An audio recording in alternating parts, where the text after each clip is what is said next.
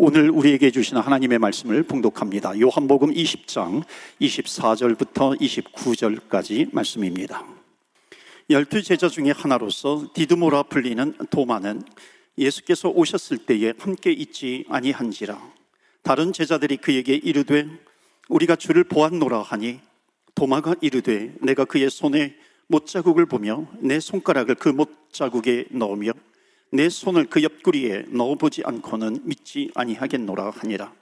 여드레를 지나서 제자들이 다시 집 안에 있을 때에 도마도 함께 있고 문들이 닫혔는데 예수께서 오사 가운데 서서 이르시되 너희에게 평강이 있을지어다 하시고 도마에게 이르시되 내 손가락을 이리 내밀어 내 손을 보고 내 손을 내밀어 내 옆구리에 넣어보라. 그리하여 믿음 없는 자가 되지 말고 믿는 자가 되라 도마가 대답하여 이르되 나의 주님이시여 나의 하나님이시나이다. 우리 29절 말씀 다 같이 합독합니다. 예수께서 이르시되 너는 나를 본거로 믿느냐?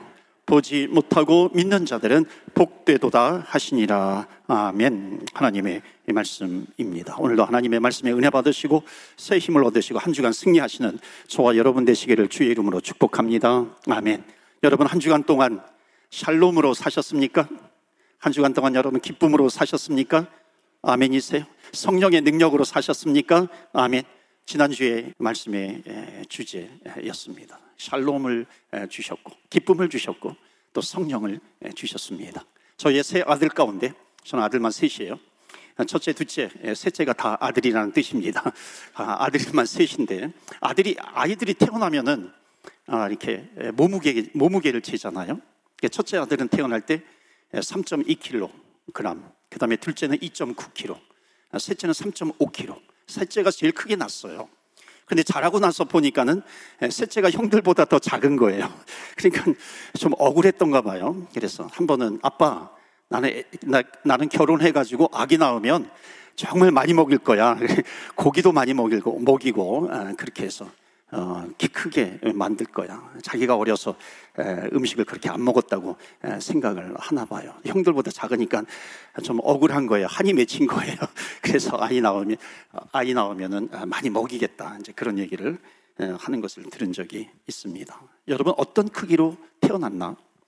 어떤 크기로 태어난 것이 나중에 어떤 나중에 얼마나 크느냐 이것을 결정하지 않습니다. 여러분 그렇지 않습니까? 우리가 예수 믿고 구원받았어요. born again 그럽니다. 다시 태어났다는 거죠. 하나님의 자녀로 태어난 겁니다. 그런데 하나님의 자녀로 내가 구원받은 것과 그 후에 내 믿음의 키가 자라나는 것, 이것은 원인과 결과로 나타나지 않는 것 같아요. 예수 그리스도를 나의 구세주와 주님으로 영접하는 순간 우리는 born again, 다시 태어난 거예요. 하나님의 자녀로 태어난 겁니다. 여러분 하나님의 자녀가 된다라고 하는 것은 별 차별이 없습니다. 성경은 분명히 말씀하고 있잖아요. 누구든지예요. 아무든지 누구든지 주의 이름을 부르는 자는 구원을 얻으리라. 믿으십니까? 누구든지 주의 이름을 부르는 자. 예수 그리스도를 나의 구세주와 주님으로 영접하고 내가 그 이름을 주님을 마음으로 믿고 입으로 시인하면 하나님의 자녀가 되는 권세를 우리에게 주셨다는 겁니다. 그러니까 누구든지 주의 이름을 부르면이에요. 그러니까 예수님을 믿는 데 있어서는 어린 아이이건 90세, 뭐 100세, 노령이든지 상관없이 누구든지 주의 이름을 부르면 예수님을 믿으면 구원을 받는 주의 자녀가 하나님의 자녀가 될 줄로 믿습니다.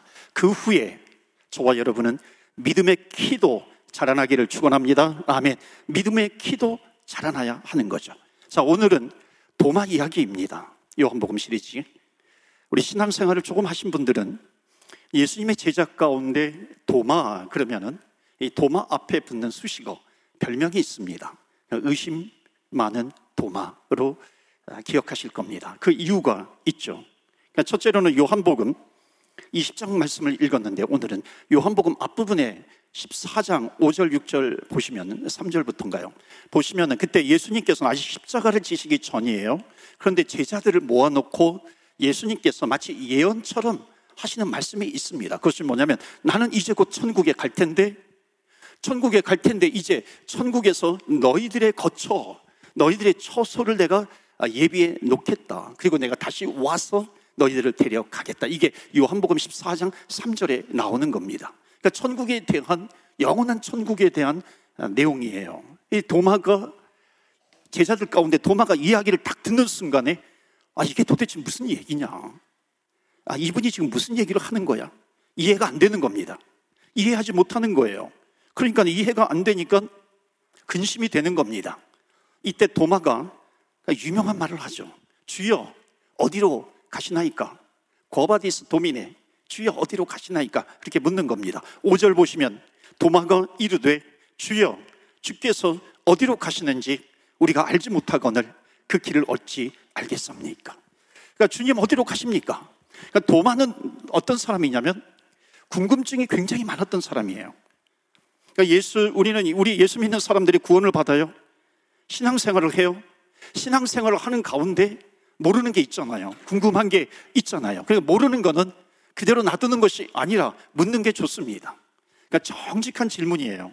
정직한 질문을 가지고 신앙생활 하는 것 이건 굉장히 좋은 자세입니다. 그러니까 모르는 것은 모르다고 모른다고 그렇게 하는 겁니다. 그래야 모르는 것을 가지고 주님 앞에 나와서 물을 수 있는 것이죠. 그러니까 모르는 것은 모른다고 하는 겁니다. 정직한 질문을 하나님 앞에 나와서 하는 사람들에게는 하나님께서는 정직하게 대답하시는 하나님이십니다. 물론 모르는 것을 부정적으로 회의하는 것, 의심하는 것 이것은 문제이겠지만 궁금한 것을 궁금하다고 묻는 것은 정상입니다. 그러니까 정직하게 의심하는 것 이것과 회의론자 그냥 무조건 부정적으로 회의하고 의심하는 것 이것은 다른 거죠. 그러니까 정직한 질문을 하나님 앞에 드리면 하나님께서는 정직하게 대답하세요. 그러니까 도마가 묻는 겁니다. 주님, 어디로 가신다 그러는 건가요? 어디로 가시는데 이런 이야기를 하십니까? 좀 말씀해 주세요. 도마가 질문합니다. 그때 예수님께서 이렇게 대답하시죠. 6절에 아주 중요한 말씀이에요. 혹시 좀 띄워 주실 수 있나요? 요한복음 14장 6절입니다. 우리 다 같이 읽을까요? 시작. 예수께서 이르시되 내가 곧 길이요 진리요 생명이니 나로 말미암지 않고는 아멘. 도마는 질문해요. 그리고 예수님은 대답하시는 겁니다. 아, 이 질문이 이 예수님의 아주 이 유명한 대답이 장례식 때도 많이 인용하잖아요. 이게 도마가 질문했을 때 도마에 대해서 어, 대답하시는 것이구나 하는 것을 알고 어, 알게 됩니다. 그러니까 이 대화를 통해 가지고 그 예수님께서 이 도마에게 주고 싶으신 것이 있어요. 그것이 뭐냐면 믿음입니다. 그러니까 예수님의 관심은 믿음으로 너희가 하나님의 은혜 안으로 들어왔냐? 그러면 너희들이 계속해서 너희들이 믿음으로 들어왔으면 그 믿음이 계속해서 자라나기를 원한다. 믿음의 키가 자라나기를 원한다 하는 겁니다. 그러면서 예수님께서 말씀하신 것이 내가 곧 길이요, 진리요, 생명이다. 이렇게 말씀합니다. 왜 그러냐면 이 말씀을 하신 이유가 뭐냐면 믿음이에요. 그러니까 믿음을 말씀하시는 건데 마치 이런 겁니다. 도마야, 너가 믿음에 대해서 정확히 알, 알아야 된다. 정확히 알고 믿어야 된다. 그 말씀을 하시는 겁니다. 여러분, 예수님이 길과 진리, 생명이라고 그래요. 이 길과 진리, 생명이거든요. 여기는 미국, 영어에서는 어, 관사 어가 붙잖아요. 여러 개 중에 하나인데, 여기서는 더가 붙습니다. The way, the truth, the life. 그러니까 더가 붙은 것은 뭐냐면 only예요. only. 그러니까 예수님께서 길, 진리인데 이 길과 진리가 마지막 단어 생명에 연결이 되는 겁니다. 제가 참 많이 반복해서 말씀을 드렸던 것 같아요. 장례식 때마다. 장례식은 또 복음을 전하기 좋은 기회이잖아요. 이 말씀을 제가 꼭 했던 것 같아요. 그런데 여기에 보면은 이 생명이라고 하는 단어가 있어요. 생명이라고 하는 단어는 이게 헬라어에는 세 가지 의미가 있는 겁니다. 비오스, 또 푸시케, 조에, 비오스. 사람이 태어나면 얻게 되는 생명입니다. 동물에게 있는 생명이에요. 목숨, 또 하나는 푸시케 목숨입니다. 사이칼로지가 여기에서 나온 거죠. 또 하나가 뭐냐면 마지막에 조회라고 하는 단어입니다. 이 조회는 뭐냐면 우리 인간에게 없는 생명이에요. 그러니까 조회를 정확하게 번역을 하면은 eternal life 이렇게 되는 겁니다. eternal life 영원한 생명, 영생이 되는 거죠.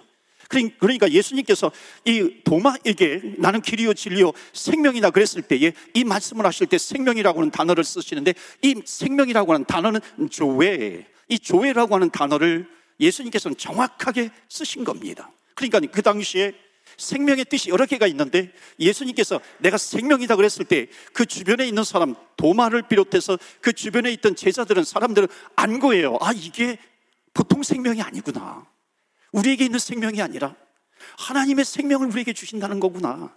영생이구나 하는 것으로 대답을 하고 듣는 사람들이 그것을 알았다는 겁니다. 그러니까 믿음이 자라나기를 원하는 거죠, 예수님은.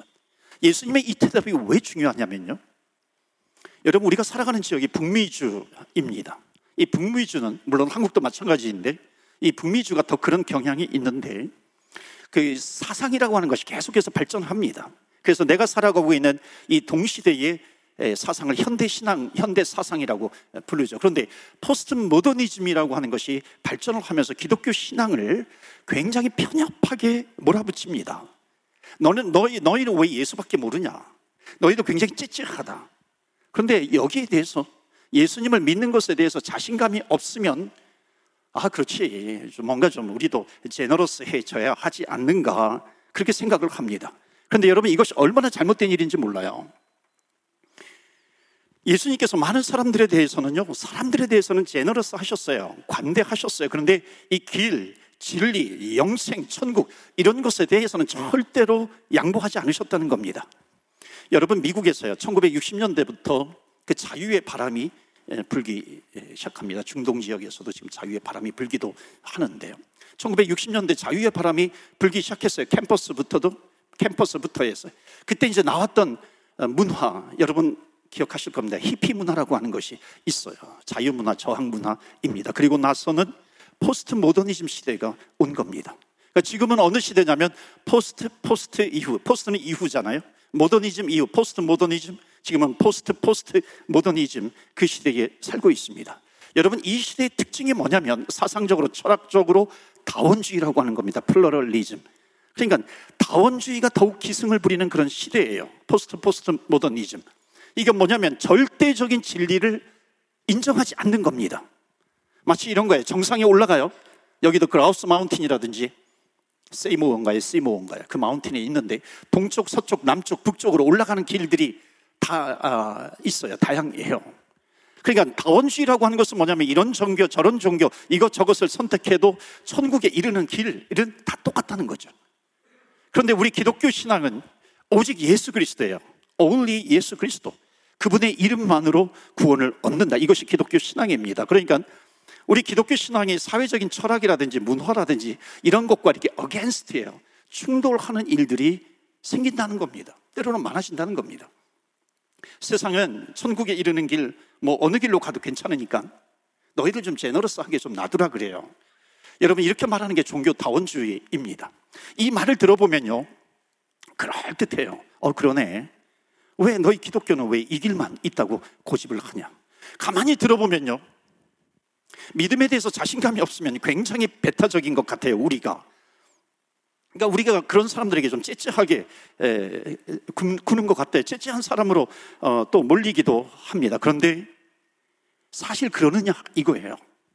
성경은 절대로 예수 그리스도를 통해서 얻게 되는 구원, 천국과 영생 이런 것이 다른 종교가 말하고 있는 어떤 각이라든지 득도라든지 열반이라든지 이런 것과 일치될 수 없다는 것을 말합니다. 그러니까 전제 자체가 잘못된 거예요.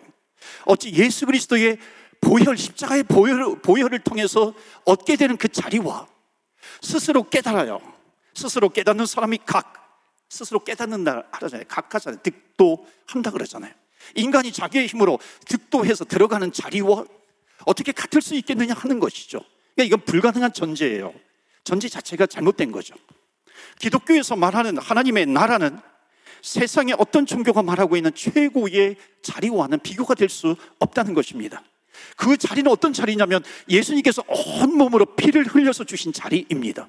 온몸에 피를 흘려서 십자가에서 우리에게 주신 그 구원의 자리라고 하는 겁니다. 그러니까 우리는 이것을 잘 지켜야 하는 거죠.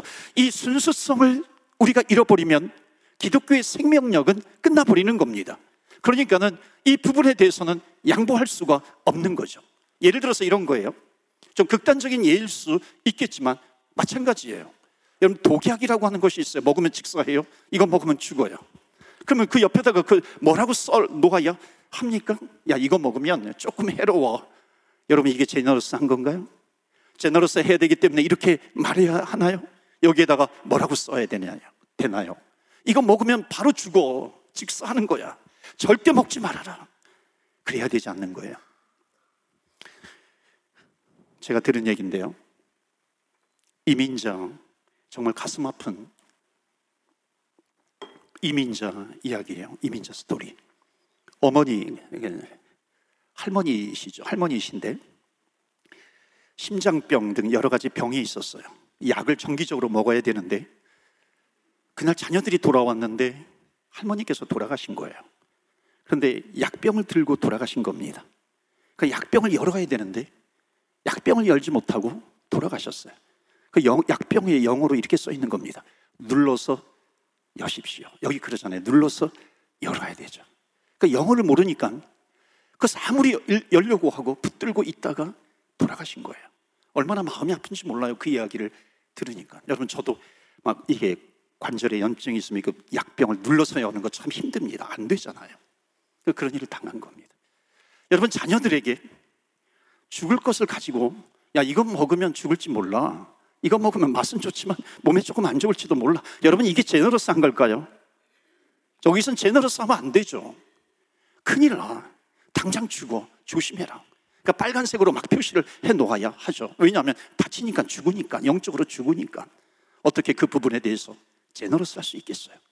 다른 말로 하면 여러분, 사랑의 관계는요, 어느 정도 독점이 있습니다. 무슨 얘기냐면 여러분 자녀들과 함께 같이 길을 걸어가요. 길을 걸어가는데 여러분의 자녀가 여러분에게 엄마 아빠 이래야 하는데 보니까는 다른 옆집 옆에 이렇게 걸어가는 사람이 있는데 그 아이들의 엄마 아빠한테 가가지고 엄마 아빠 그러면서 막 쫓아가요. 여러분 어떻게 하겠어요? 제너러스하게 그렇게 할 수 있을까요? 자녀가 가만히 보니까 우리 엄마 아빠는 돈이 너무 없어 나에게 용돈도 주지 않아. 돈 많은데 가가지고 내가 엄마 아빠 하면서 내가 살아야겠다. 여러분 자, 관용을 베풀 수 있어요? 제너러스 할수 있겠습니까?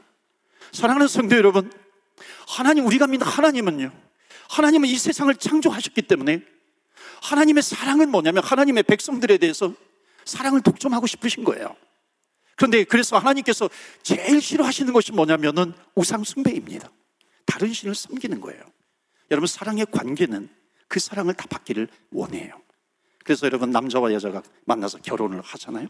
그러니까 결혼할 때 어떻게 결혼합니까? 사랑하니까 결혼을 하죠. 사랑해서 결혼을 하는데 그 사랑이 맞느냐 하는 거예요. 어떨 때는 또 틀릴 때가 있잖아요. 그런데도 불구하고 결혼하는 이유가 뭐예요? 사랑하는 줄 알기 때문에 결혼하는 겁니다. 그때 쓰는 말이 뭐예요? 아, 그때는 내가 뭔가 씌었어, 뭔가 씌었어. 이렇게 대답을 합니다. 그 뭔가가 뭐예요? 그 뭔가라고 하는 것이 바로 사랑입니다. 사랑하기 때문에 결혼하는 거죠. 그런데 부부간의 사랑은 그 사랑이 온전하지 못할 수도 있어요. 그런데 부모님의 사랑은 자녀들에 대한 사랑, 자녀들에 대한 부모님의 사랑은 또 다릅니다. 왜? 내가 낳았기 때문에. 내가 피를 흘리면서 낳았어요. 하지만 이 부모님의 사랑도 완전치가 않아요. 완전하지 않을 수도 있어요. 그런데 사랑하는 성도 여러분, 우리를 향하시는 하나님의 사랑이 있어요. 나를 사랑하시는 그 하나님의 사랑, 그 사랑은 변함이 없으시다는 겁니다. 나를 향하시는 하나님의 사랑은 어제도 오늘도 내일도 영원토록 사랑하시는 그 하나님, 하나님의 사랑이 어찌 보면 오늘도 내일도 영원토록 사랑하시는 그 나를 향하시는 하나님의 사랑 이것도 부족해요. 우리를 향하시는 그 하나님의 사랑은 우리 인간 속에 생각 속에 갇혀져 있는 우리 인간의 언어 이걸로 표현하기는 너무나도 부족하다라고 하는 겁니다. 십자가에 오셔서 십자가에 달리셔서 우리를 구원하시기 위해서 그 보배로운 피를 십자가에서 흘려주신 그 사랑이에요. 여러분 이 사랑이 믿어지면요. 이 하나님의 사랑, 나를 향하신 사랑은 이 세상의 어느 사랑과도 비교할 수 없다라고 하는 겁니다. 그래서 여러분, 너희 기독교는 왜 예수님만으로 구원을 받느냐? 너희들 너무 배타적이야. 여러분, 이건 너희들 부모님 몇 분이야? 묻는 겁니다. 여러분, 부모님이 여러분이면 그 인생은 복잡해지는 겁니다. 인생 자체가. 진리에 대해서는 오직 하나밖에 없는 거죠. 진리에 대해서는 우리가 붙들고 있는 진리에 대해서는 generous 할 수 없는 겁니다. 왜냐하면 이것은 사느냐 죽느냐의 문제예요. 천국이냐 지옥이냐라고 하는 그런 문제입니다. 물론 우리가 다른 종교에 대해서는요. 사람에 대해서는 우리의 attitude가 있어요. 태도가 있어요. 관용적이어야 돼요. generous 해야 돼요. 친절해야 합니다. 그런데 예수 그리스도를 통해서 구원을 얻는 이 길에 대해서는 추호도 양보가 없는 성도님들 되시기를 주의 이름으로 축원합니다. 아멘. 이것은 너무나도 중요한 겁니다. 도마는 이야기를 들어요. 이야기를 듣고 뭔가 희미하게 아는 것 같지만 확실하게 붙들지는 못합니다. 그런데 이제 이후에 오늘 요한복음 20장에 확실하게 그 주님을 체험하게 됩니다. 지난주에 요한복음의 말씀이 부활하신 예수님께서 제자들에게 오셔서 너희들에게 평강이 있을지어다. 못자국을 보여주세요. 또 옆구리에 이 창자국을 보여주세요. 부하들, 이 제자들에게 나타나셔서 너희를 샬롬, 기쁨이 있을지어다. 그리고 그 이후에 오늘 말씀이 이어지는 겁니다. 자, 24절 말씀 보시면 열두 제자 중에 하나로서 디둠으로 불리우는 도마는 예수께서 오셨을 때에 함께 있지 아니한지라. 의심한 도마만 없었어요. 그러니까 정말 정작 있어야 되는데 있어야 될 도마가 없는 겁니다. 빠진 겁니다. 그러니까 도마는 제자들이 지금 얘기해 주는 거예요. 제자들이 예수님 부활하셨어. 부활하셨어. 이렇게 얘기를 해 주니까 이 도마는 믿을 수가 없는 겁니다. 왜냐하면 지금 10명이 자기만 빠져 있었으니까 10명이 짜고서 자기를 놀리는 걸로 생각을 하는 겁니다. 심리학자들이 그렇게 이야기하잖아요. 실험을 하잖아요. 만약 100명이 모여 있는데 100명 가운데 90명하고 미리 짭니다.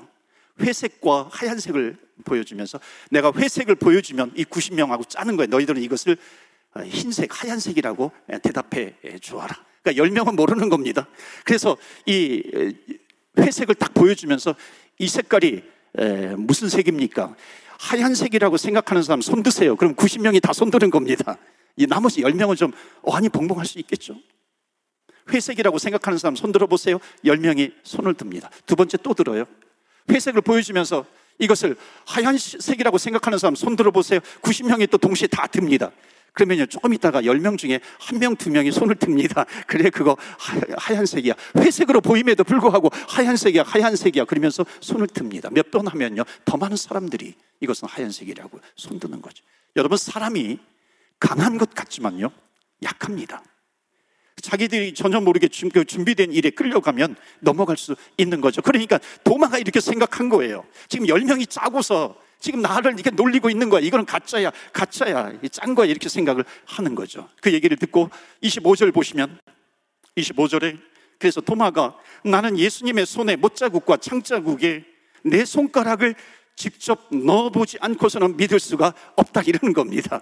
그러니까 지금 도마도 참 아주 어, 그래요. 이게 내가 내 손을 직접 좀 넣어보아야 한대요. 도마는 기막힌 사람이에요. 뭐냐면요. 정확하게 믿고 싶은 겁니다. 여러분이 도마라면 어떻게 하겠어요? 성경은 도마는 의심만 하는 사람으로 소개하지 않습니다. 성경이 말하고 있는 이 도마는 정직한 고민을 하는 사람입니다. 모르는 것을 모른다고 하고 알고 싶은 거예요. 자, 이것을 통해서 더 중요한 것이 무엇인지 얘기해 주십니다. 이것은 뭐냐면 몰라서 묻는 사람에게 하나님은 그 몰라서 나에게 나와서 묻는 사람을 하나님은 기뻐하신다는 겁니다. 그러니까 지금은 도마는요, 지금 믿고 싶은 거예요. 그래서 막 지금 달려들고 있는 겁니다. 알고 싶다라고 하는 거예요. 자, 그 다음에 어떻게 진행이 되나요? 여러분, 말씀이요. 굉장히 흥미진진합니다. 26절 보세요. 26절 보시면 여드레를 지나서, 그러니까 일주일 정도 지나서 제자들이 다시 집에, 집 안에 있을 때에 도마도 함께 있고 문들이 닫혔는데 예수께서 오사 또 평강이 있을지어다 말씀하세요. 27절에 도마에게 이르시되 자 여기 중요한 어휘가 있어요 그것은 뭐냐면 여드레를 지나 예수께서 오사 도마에게 이르시되 하나님은 누구시냐면 그 한 사람에게 내가 알고 싶어서 나오는 그 정직한 질문을 가지고 있는 그 사람에게 하나님은 응답하시는 하나님이세요. 그러니까 오늘 예배 중에도 하나님은 역사하실 수 있는 겁니다. 하나님을 찾고 찾는 자, 하나님을 간절히 찾는 자, 여러분, 하나님은 그런 사람들에게 하나님은 대답해 주시는 하나님이시라고 하는 것을 믿으시기를 축복합니다. 아멘. 근데 왜 내가 체험하지 못해요? 만나지 못해요? 궁금해하지 않죠. 목말라 하지 않고 있는 겁니다. 지금 여드레를 지나서 오셨다라고 하는 것은 뭐냐면 너희도 궁금한 것 있으면 반드시 물어보아라. 내가 응답할게. 1년이 지나서 응답하든지, 6개월이 지나서 응답하든지, 한 달 이후에 응답하든지, 이 8일 만에 응답하든지, 이거는 상징적인 용어입니다. 하나님은 반드시 응답하세요. 질문을 가지고 주님 앞에 나오는 자에게 응답하시는 하나님이라고 하는 것을 믿기를 바란다. 왜? 하나님은 살아계시기 때문에 그렇죠. 만약에 정말 우리가 정직한 고민을 가지고 질문을 가지고 주님 앞에 나와서 만약 하나님께 묻는데 하나님께서 대답을 하지 않으세요? 그런 하나님 믿지 말아야죠. 우리가 묻는 것에 대해서 대답하지 않으신다면 저는 안 믿는 게 좋다고 생각합니다. 하나님 안 계시는데 뭐하러 믿어요? 여러분, 제가 이렇게 자신 있게 말씀드릴 수 있는 이유는 딱 하나입니다. 하나님은 오늘도 정말 푸르 청청하게 시퍼렇게 살아계시는 하나님이신 줄 믿습니다. 아멘. 하나님은 살아계세요. 계시기 때문에 내가 정직한 질문을 가지고 주님 앞에 나오면 나를 전심으로 찾고 찾는 자 내가 만나주리라. 이것은 주님의 약속입니다. 그런데 우리가 제한을 두잖아요. 내가 경계를 정해요. 이것을 넘어가지 못해요. 그런데 주님은 뭐라 그러세요? 우리의 생각, 우리의 상상을 초월해서 역사하시는 하나님. 그러니까 우리는 주님 앞에 나가야 합니다. 자, 그 다음에 27절 보세요. 27절 보시면, 다시 한번 보시면, 도마에게 이르시되, 개인적으로 도마를 부르셨어요. 지명하신 거예요. 그리고 도마에게 뭐라고 말씀하시냐면, 내 손을 내밀어 내 옆구리에 놓아 보아라. 자, 여러분 보세요. 예수님께서 지금 도마를 불러서 이렇게 대답하고 있어요. 너의 손을 내밀어서 내 옆구리에다가 넣어 보아라. 여러분, 이걸 도마가 언제 얘기했나요? 다른 제자들에게. 그때 예수님이 안 계실 때죠. 다른 제자들에게 내가 그의 손에 못 자국을 내가 보지 않고서는 그 옆구리에 내가 손을 넣지 않고서는 나는 믿지 못하겠어. 그런데 지금 예수님께서 나타나셔서 정확하게요. 정확하게 도마가 얘기했던 것을 가지고 말을 하시는 겁니다. 너의 손을 내밀어라. 내 옆구리에 넣어보아라. 여러분, 도마가 예수님의 이 이야기를 듣는 순간 도마가 어떻겠어요? 뜨끔하지 않았겠어요? 아, 지금 이분은 내가 과거에 했던 얘기를 다 아시는 하나님이신데 이분은 내가 했던 얘기를 알고 있어. 나를 알고 계시는 주님이세요. 여러분, 도마가 자기가 했던 얘기를 예수님께서 그대로 하시니까 여러분 도마가 얼마나 놀랬겠어요. 여러분 놀란 것으로 끝나는 게 아니죠. 도마가 뭐라고 대답합니까? 그 이후에 28절 보시면 나의 주, 나의 하나님이십니다. 드디어 도마는 체험하는 겁니다. 저는 궁금했어요. 이것을 읽고 준비하다가 도마가 예수님의 옆구리에 손을 넣어보았을까 안 넣었을까 만져보았을까 안 만져보았을까 궁금해요. 그런데 답은 알아요. 저는 만지지 못했어요. 왜 그런지 아세요? 하나님을 체험하는 순간요. 주님이 살아계시다라고 하는 것을 부활하셨다라고 하는 것, 지금도 나와 함께 하신다라고 하는 것, 이것을 체험하는 순간은요, 엎드릴 수밖에 없는 거예요. 아무것도 못해요. 주님 앞에 엎드리는 겁니다. 그렇게 똑똑했던, 똑부러졌던 사도 바울, 사울, 그 바울이, 사울아, 사울아. 그 예수님의 목소리, 그 예수님의 목소리를 들으면서 엎드리잖아요. 3일 동안 눈이 어두워서 식음을 참패합니다. 저는 우리가 하나님의 은혜로 구원받았어요. 주님의 은혜로 구원받고 사는 성도로서 우리가 기도 생활 중에 주님을 사모합니다. 우리가 예배 중에 주님을 사모합니다. 말씀을 읽고 듣는 중에 주님을 사모합니다. 간절히 주님을 사모할 때 하나님을 체험하는 역사, 하나님의 성령의 임재가 있는 줄로 믿습니다. 그렇기 때문에 간절히 사모하면서 나에게 나와라 말씀하는 겁니다. 이제 도마는 의심하는 도마에서 확실하게 믿는 도마로 전환이 됩니다. 나의 주, 나의 하나님. 지금 도마의 믿음이 자라나고 있어요. 여러분 이 예수님과 도마의 대화를 통해서 가르쳐 주시는 게 있습니다. 그것은 뭐냐면 첫 번째 메시지는 하나님에 대해서 알고 싶어 해라 하는 겁니다. 하나님을 사모하라는 겁니다.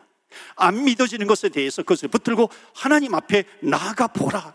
그것을 말씀하고 있어요. 그러면 너의 믿음은 자라나게 될 거야. 하나님 살아계시는 것을 체험하게 되니까. 마지막 메시지는 이겁니다. 29절이에요. 29절, 나의 하나님, 나의 주님, 나의 하나님이라고 도매, 도마가 고백한 이후에 한 가지를 더 얘기해 주세요. 29절, 예수께서 이르시되, 너는 나를 본고로 믿느냐? 보지 못하고 믿는 자들은 복되도다. 하시니. 보고 믿는 것보다 뭐가 복돼요? 보지 못하고 믿는 것이 더 복되다 그래요. 여러분 어떻게 안 보고 믿어요? 근데 여기에서 대화 가운데 예수님께서 주시는 이 믿음에 대해서 너희들이 믿음이 자라나기를 원하는데 이 믿음의 핵심이 무엇인지를 말씀합니다.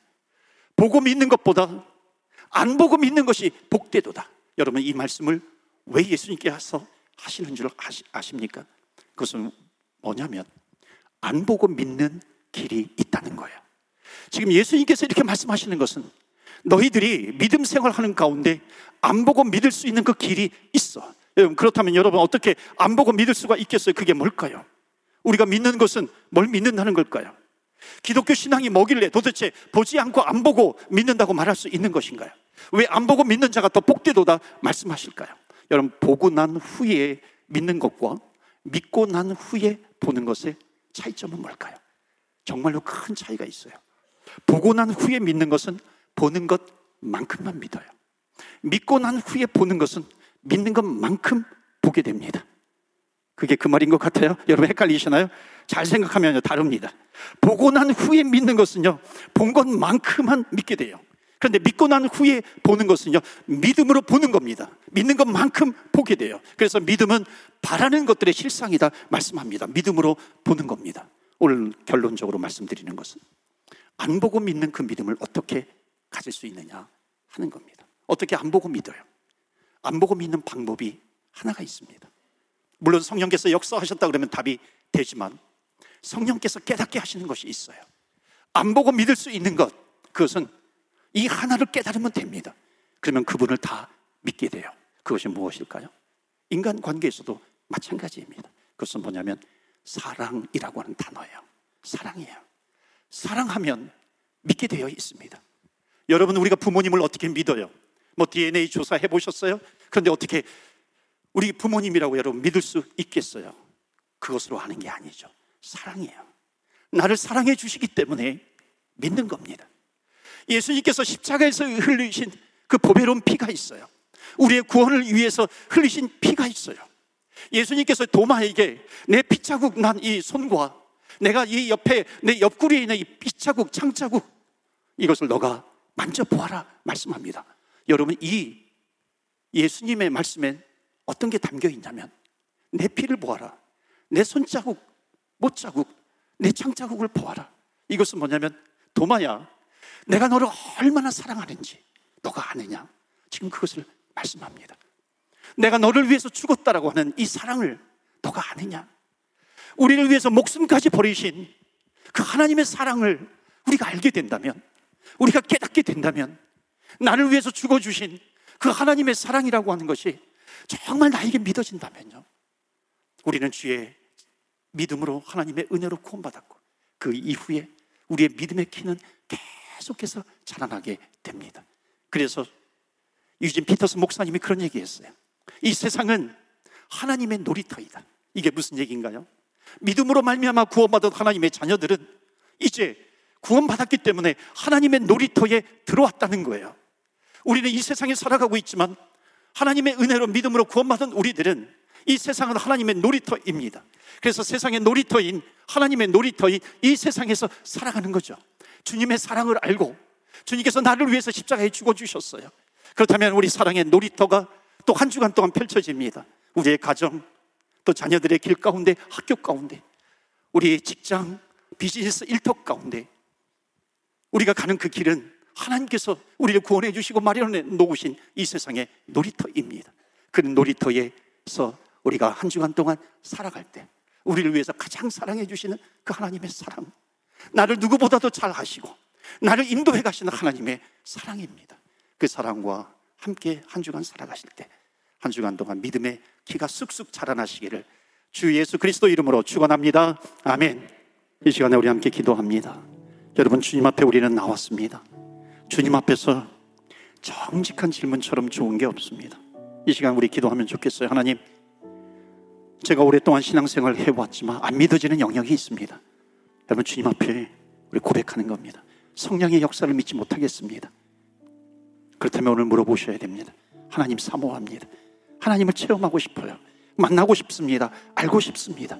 우리가 기도할 때 우리에게 찾아오시는 하나님의 은혜, 은혜를 베푸실 줄로 믿습니다. 찾는 자가 만나게 될 것이다 말씀합니다. 주님의 주님의 사랑을 믿고 신앙생활을 할 수 있도록 하나님 도와주옵소서. 우리 다 같이 합심해서 기도하겠습니다.